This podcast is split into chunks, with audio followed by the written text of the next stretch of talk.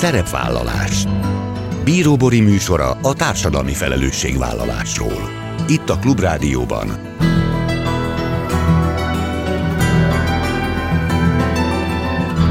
Szerepvállalás.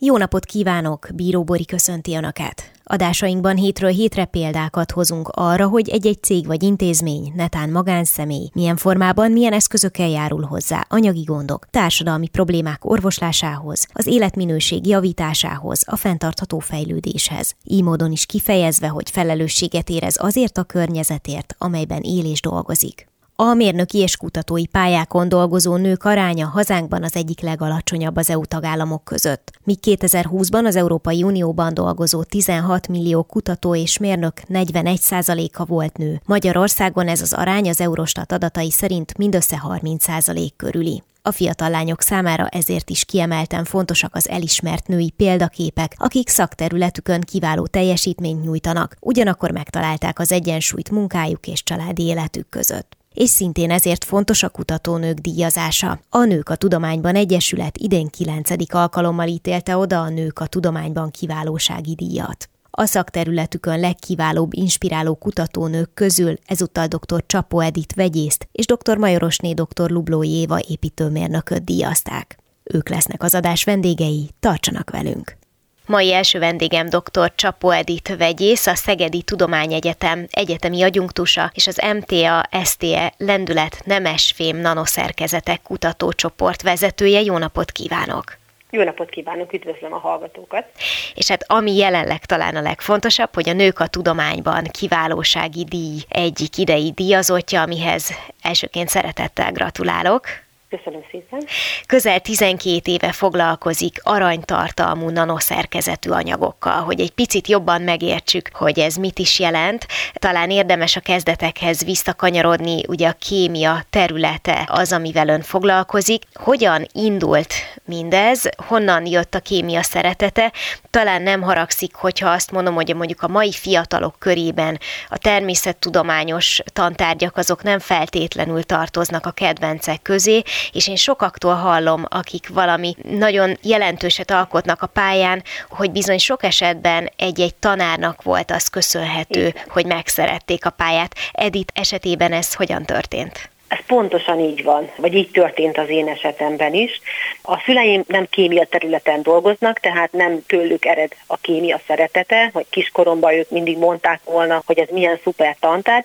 Én amikor először találkoztam a kémiával, akkor hetedik osztályos voltam, most is a fiatalság, ugye hetedik osztályos korában találkozik a igen, kémiával. Igen. És én rögtön nem feltétlen a kémia volt az, ami megfogott, hanem egy olyan tanár, egy olyan oktató tartotta nekem ezt a tantárgyat, aki már nagyon szigorú volt, és nagyon következetesen kérte a tananyagot számon, de el tudta úgy magyarázni azokat a kémiai jelenségeket, folyamatokat, be tudta mutatni a különböző kémiai anyagokat, nagyon sok kísérletet látunk órán, ami mind-mind motivált abban, hogy ez egy, ez egy nagyon érdekes tantárgy, rengeteg új dolgot lehet fölfedezni, alkotni valami újat, és igazából nekem ez a kémia iránti szeretet, ez itt az általános iskolában alakult ki, és ez, ez meg is maradt a középiskolában, kémia-fizika tagozatos osztályba járt, jártam a Debreceni Egyetem Kossuth Lajos gyakorló gimnáziumába, és amikor negyedikes gimnazista voltam, és pályát kellett választani, akkor bevallom a gyógyszerész és a kémia között vacilláltam, de végül mégis a kémia szakra adtam be a jelentkezésemet. És az, hogy a kutatói pályára ment, az mennyire volt egyértelmű, hiszen vegyészként azért számos más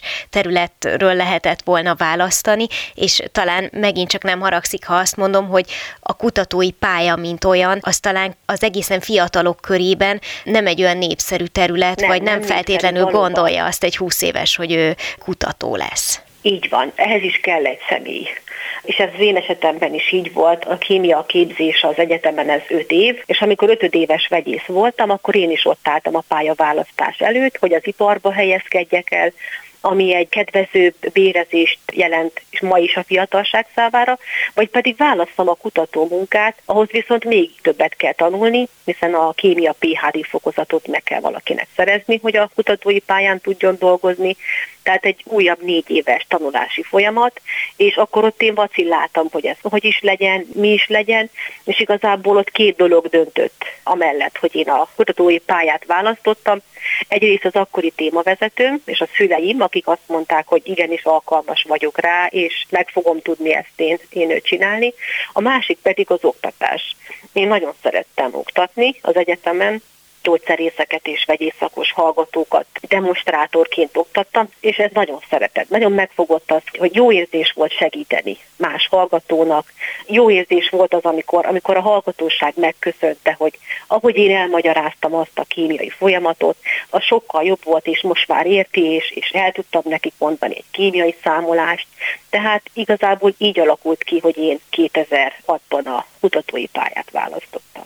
És azt hogy látja, hogy a diákoknak mennyire fontos az, hogy egy nőt lássanak a kutatói pályán, és egyáltalán az önök szakterületén mennyire jellemző a nők aránya? Azt tudom, hogy úgy amblok a mérnöki és a kutatói pályákon elég alacsony az EU tagállamokkal összevetve Magyarországon a nők aránya.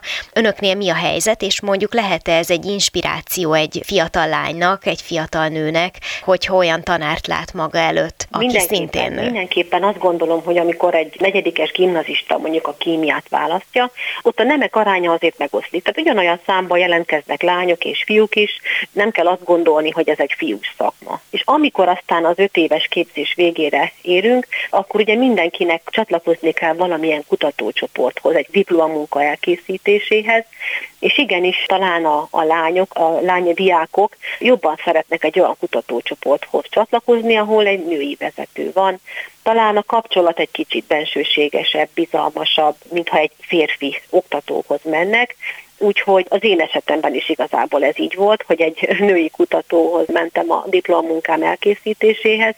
Viszont ugye, ahogy haladunk a pályán, és dolgozunk. Ugye a nők életében egyszer bekövetkezik a, a családalapítás, és, és egy vagy több gyermeket vállalunk, és nyilván amíg otthon vagyunk a gyerekekkel, az az idők a női kutatók életéből kiesik a tudomány az halad folyamatosan, és amikor visszakerülünk a munkába, akkor a velünk egykorú férfi kutatók folyamatosan haladtak. És nagyon-nagyon nehéz azt a munkát egyrészt bepótolni, másrészt a női kutatók fejében mindig ott mocorog a munkaidőbe, hogy ellátom a munkám, dolgozok, de mikor kell mennem az óvodába, a bölcsödébe, ha hazamegyünk, akkor mit fogok főzni, még mosni is kell, takarítani, de még a kutatási munka, szóval egy picit elaprózódik a dolog, és ezért is van talán, hogy egyre kevesebb a női vezető kutató. Ugyanakkor én azt is hallom, hogy a kutatói pálya az mégiscsak tud egy megfelelő terület lenni a nők számára, mert hogy nagyon sokszor meg ad egy olyan fajta rugalmasságot, amit mondjuk lehet, hogy egy irodai munka, egy, egy szorosabb vagy egy kötöttebb irodai munka nem biztos, hogy megad. Így van, a kutatói pálya egy picit kötesz szempontból.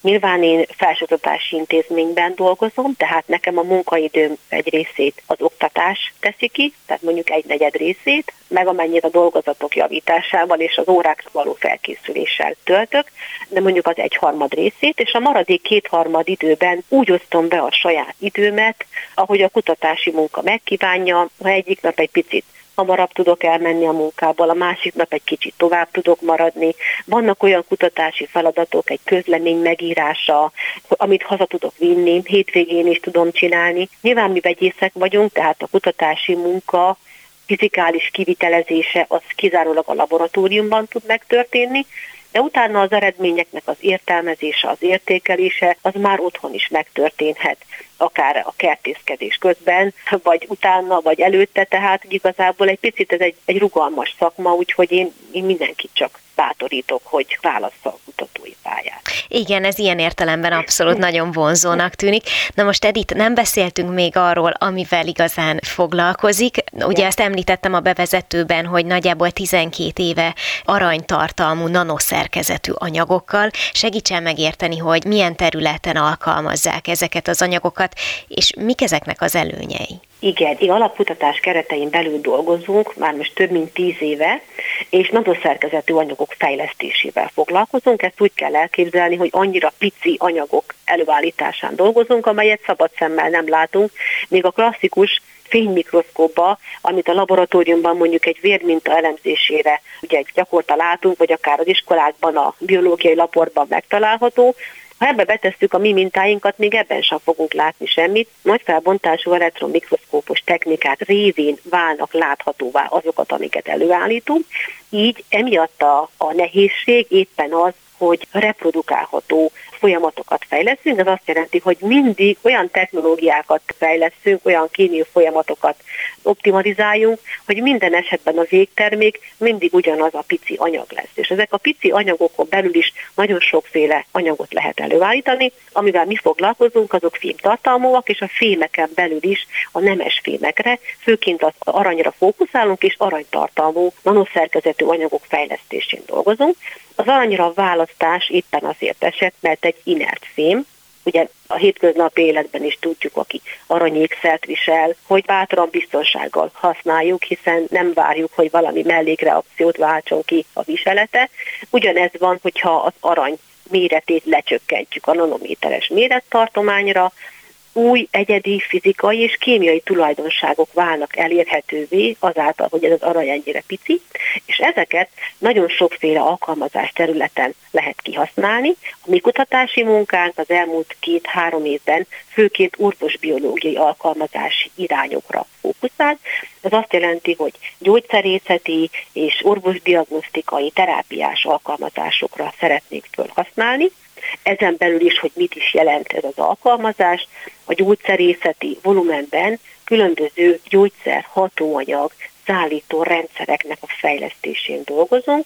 Úgy kell tekinteni a mi aranytartalmú anyagainkat, mintha egy kis busz lenne, és a buszra felszállnak azok a gyógyszer molekulák, amiket szeretnénk a szervezetbe egy célzott helyre eljuttatni, és ez a mi aranytartalmú pici anyagunk a felületén a gyógyszer molekulával a szervezetben egy célzott helyre képes ezt a gyógyszermolekulát szállítani, és ott a, a célhelyen egy szabályzottan képes leadni.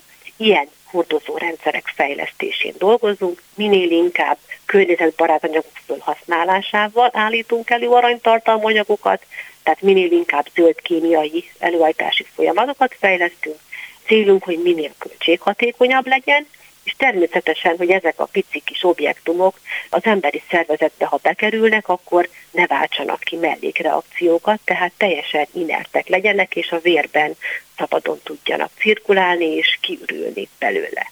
A hm. gyógyszerészeti alkalmazás mellett a másik az orvosdiagnosztikai alkalmazás pedig olyan nanoobjektumok fejlesztésén dolgozunk most, amiknek a ennek a pici aranytartalmú anyagoknak a felületére mi szelektíven különböző molekulákat ültetünk, és ezek a molekulák, ezek a felismerő molekulák a szervezetben képesek bizonyos tumoros sejteknek a megtalálására.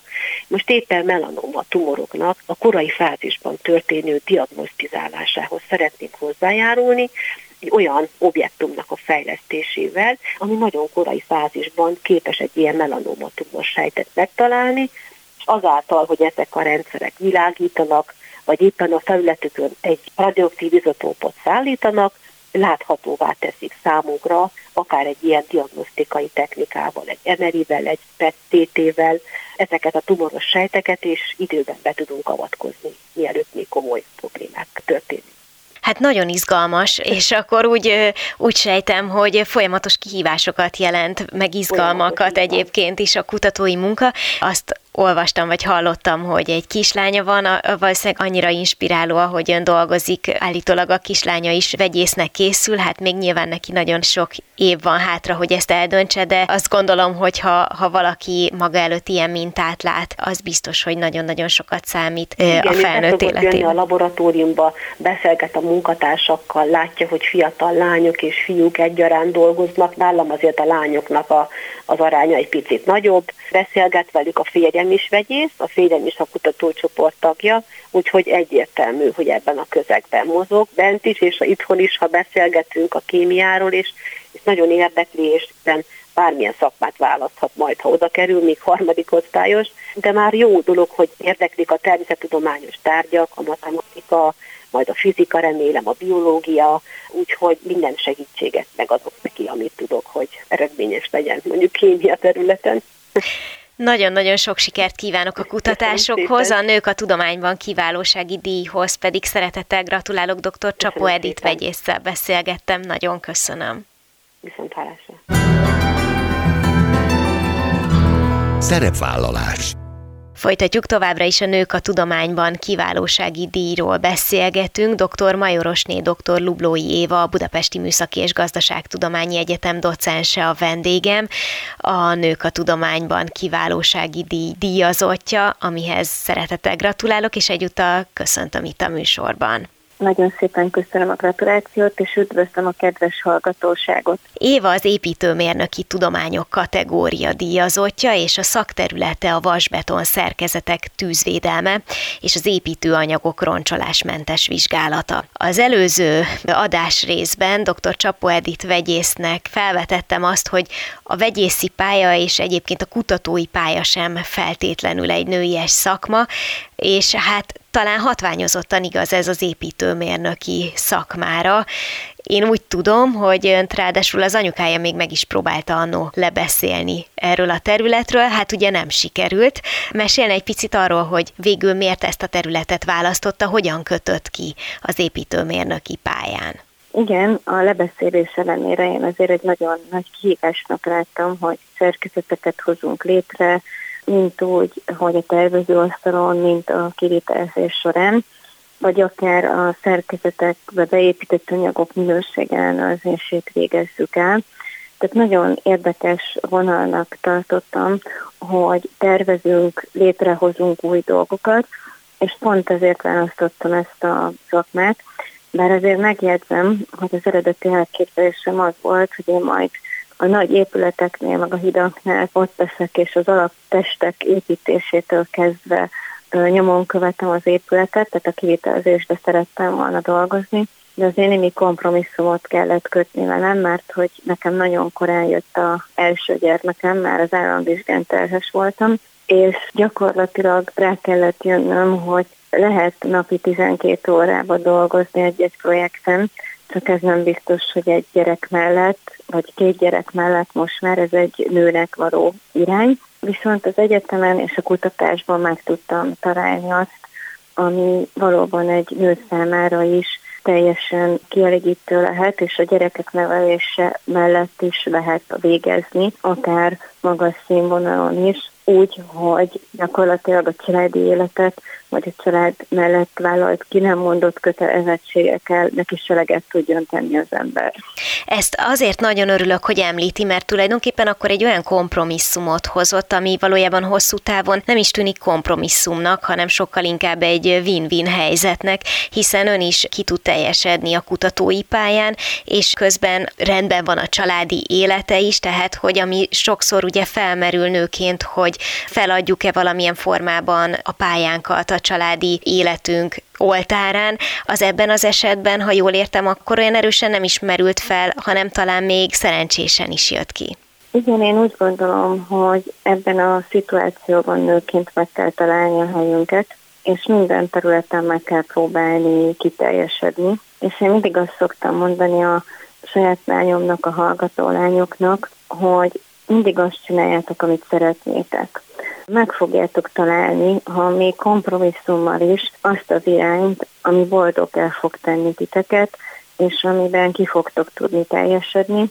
És szerintem nagyon fontos, hogy olyan szakmát választan az ember, vagy olyan pályán induljon el, amit valóban szeret csinálni, amiben meglátja a kihívásokat, amivel úgy érzi, hogy ki tud teljesedni. Én ezt megtaláltam ebben a kutatási irányban. Itt azért megjegyzem, hogy én nagyon sokat dolgozok a, az iparnak is, lehet, hogy nem a munkagödörben állok, de azért az épületek létrehozásánál a minőségbiztosításukban az akreditált laborunkkal intenzíven részt veszünk. Tehát megmaradt ez is egy picit. Azt már korábban is említette, hogy alapvetően új anyagokat hoznak létre, ez az egyik különlegessége az önök munkájának, de mi az, amit, amit a legjobban szeret a szakmájában, és ha kérdezhetem így, akkor, akkor mi a szép a betonban, mert ugye mégiscsak alapvetően a vasbeton szerkezetek tűzvédelmével és az építőanyagok roncsolásmentes vizsgálatával foglalkozik. Hát így távolról nézve nem biztos, hogy mindenki el tudja képzelni, hogy mi a szépsége ennek a szakmának. Igen, a betont azt ugye a köznapi tudat egy rideganyagnak, egy szürke hideganyagnak tartja, és én azt gondolom, hogy ennél sokkal több van benne. Ma már egyébként a dizájntervezés, az iparművészet is kezdi ezt az anyagot felfedezni. Nagyon széles formákat, nagyon kreatív dolgokat lehet belőle létrehozni.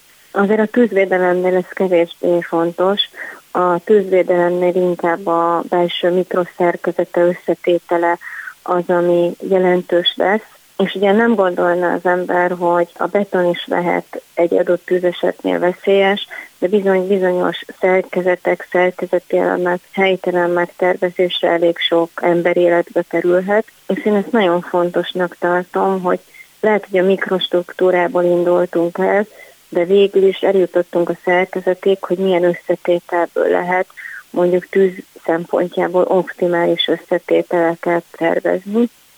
A másik kutatási irányom az valóban a roncsolásmentes diagnosztika, és ott egy nagyon érdekes módszert választottunk, ugyanis mi a próbatestjeinket kompjútertomográfiával, tehát CT-vel vizsgáljuk, ugyanazzal a CT-vel, amit az emberi diagnosztikában használnak. Ugyanakkor ugye ez a, az önök szakterületén még egy kevésbé alkalmazott megoldás, ha jól értem. Igen, elég nehéz a kiértékelés módszertana. Az elején nagyon sokat, tehát a képeken ugye láttam, hogy amikor először megkaptam az első felvételeket, a képeken láttam, hogy ez valóban látszik, amit szeretnék látni, de mindezt számszerűsíteni nagyon nehéz, hiszen az, hogy látunk egy felvételen valamit, az mérnapi szempontból én úgy mondanám, hogy nem releváns, mert mindig mindenki azt fogja kérdezni, hogy igen, és milyen számokkal tudod ezt kifejezni, vagy mik a határok, és ahhoz, hogy számokat tudjunk létrehozni az adott dolgokhoz, például, hogy mennyire porózus a beton, milyen a pórus tartalma, mennyi benne az adalékanyag, milyen méretűek az adalékanyagok, ahhoz egy informatikus csapat segítségével sikerül előrelépni, és vannak összekötő emberek is, mint például a térinformatika tanszékről, akik ugyan építőmérnökként végeztek, de informatikai ismeretekkel is rendelkeznek, hiszen nagyon nehéz elmagyarázni egy informatikus számára, hogy mi pontosan melyik számokra vagyunk kíváncsiak, és érdekesség, hogy mi ezeket a méréseket mindig kalibráljuk, tehát a párhuzamos laborméréseket is elvégezzük, azért, hogy ez a módszer majd később alkalmazható legyen a mérnöki tudományokban, de sok olyan paraméter látszik, ami a hagyományos egyéb vizsgálati módszereknél nem látszanak, Például, hogy hol vannak a betonacélok szakadási helyei, hol van esetleg egy betonszerkezet, vagy egy üregrendszer, ahol be tud folyni a víz és károsítani tudja. Ezt ezzel módszerrel nagyon jól lehet látni, viszont más diagnosztikai módszer erre nem lenne alkalmas tehát sok területtel dolgoznak akkor együtt, ilyen értelemben, akkor ez mindenképpen egy erős csapatmunka, akárhonnan is nézzük. Most egy pillanatra még visszakanyarodva arra, hogy nőként hogyan lehet érvényesülni ezen a területen. Nem olyan régen mesélte nekem egy civil szervezetet vezető nő, hogy vannak bizony olyan tárgyalási szituációk, amikor úgy érzi, nagyjából egy fél órának kell ahhoz eltelnie, hogy ő így azonos szintre kerüljön a férfi kollégákkal az önök szakterületén mi a tapasztalat? Mennyire nehéz érvényesülni, vagy egy bizonyos idő után, amikor már letett annyit az asztalra, hogy nem kérdés, hogy mit tud, és, és hogy milyen eredményeket produkál, akkor tulajdonképpen nem érdemes már arról beszélni, hogy nő vagy férfi-e a kutató. Igen, ez egy nagyon nehéz kérdés. Az elején én is hasonlókat tapasztaltam, hogy a férfi kollégák azért úgy néztek az emberre, hogy itt van egy vékony hölgy, és mit szeretne itt, Viszont az is benne van a dologban, hogy egy idő után, mikor letett az ember asztalra, és tulajdonképpen ajánlják már a saját férfi kollégája, a másik férfi kollégának az ember, akkor már nincsen kérdés azért kerül az ember érdekes szituációkba, tehát amikor titkárnőnek nézik a, a hallgatók és egyéb ilyen, de én azt gondolom, hogy mindezt kellő humorral és kellő jókedvel kell kezelni. Szerintem hatásos, hogyha az ember, hogy mondjam, nem feltétlenül büszke és nem feltétlenül fölülről szól, hanem hanem adott esetben egy, egy-egy humoros mondattal, hogy természetesen meg tudom én ezt csinálni, csak lehet, hogy nem ezzel a végzettséggel, vagy nem ezzel a hozzáállással, de úgy gondolom, hogy sokszor meg is csinálja az ember, ami nem az ő feladata nőként, de azt, hogyha egy tárgyaláson megpróbálnak lekezelni, azt én is nehezen viselem, pedig előfordul néha, hogy mondjuk egy üzleti tárgyaláson, vagy egy nagyobb projekt megbeszélésen a férfi kollégák megpróbálják a nőt úgymond alacsonyabb rendűnek beállítani, akkor azért én egy-egy humoros megjegyzéssel szoktam ezt tompítani, és akkor mindenki ott nevet rajta, és akkor onnantól benne van az ember a csapatban.